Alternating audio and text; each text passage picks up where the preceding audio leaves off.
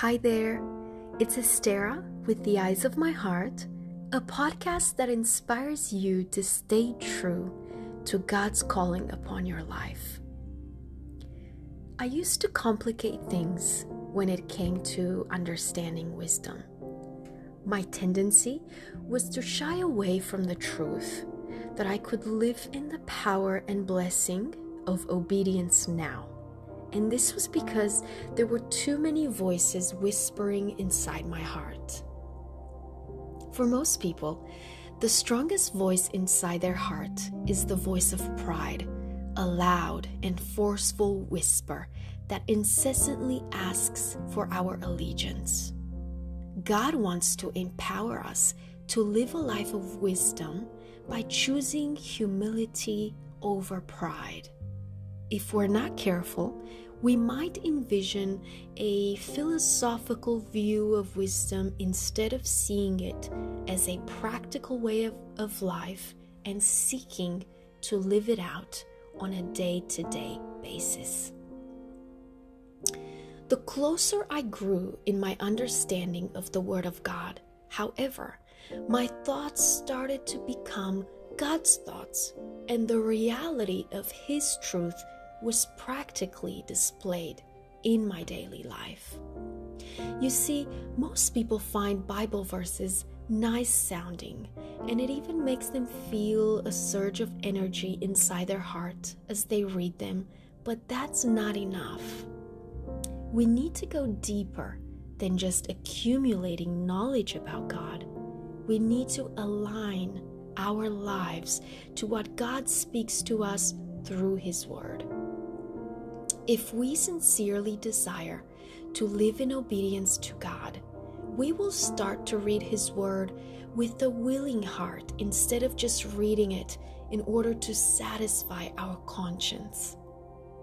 The secret to unlocking the power of God's Word is not hidden from those that have set their hearts on searching it. When God placed before the nation of Israel the choice of life and death and required obedience while warning about the curse of disobedience, he said this For the commandment that I command you today is not hard for you neither is it far off. It is not in heaven that you should say, Who will ascend to heaven for us and bring it to us that we may hear it and do it? Neither is it beyond the sea that you should say, Who will go over the sea for us and bring it to us that we may hear it and do it? But the word is very near you. It is in your mouth and in your heart, so that you can do it. Deuteronomy 30 11 through 14. We often desire to be wise and tend to think that wisdom is something that we can acquire in our own strength and through our own resources. But the Bible says in Job 28 28, and he said to man, Behold, the fear of the Lord, that is wisdom, and to turn away from evil is understanding. We are not called to cultivate our own wisdom. There isn't any wisdom to be found in us, but God alone gives wisdom because it is His. But to seek God's wisdom by fearing God and turning away from sin. The greatest enemy to unlocking the power of God's word is pride.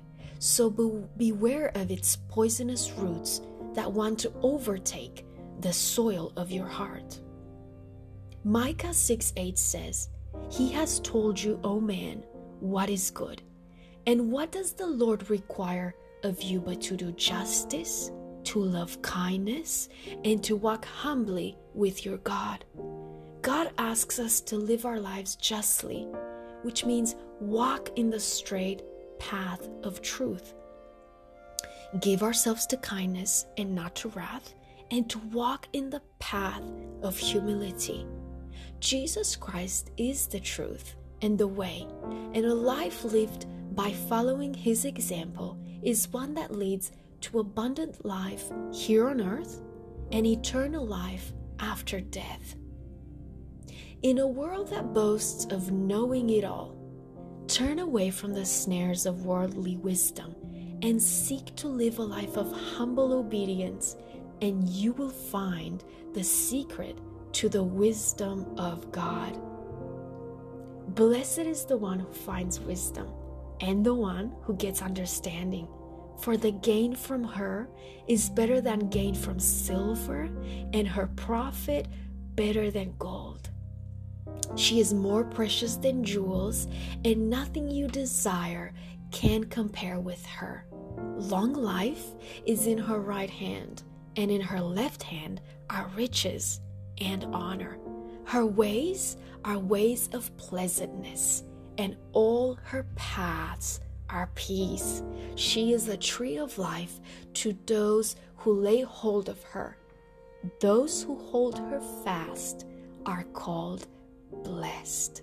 Proverbs 3, verses 13 through 18. May God richly bless you.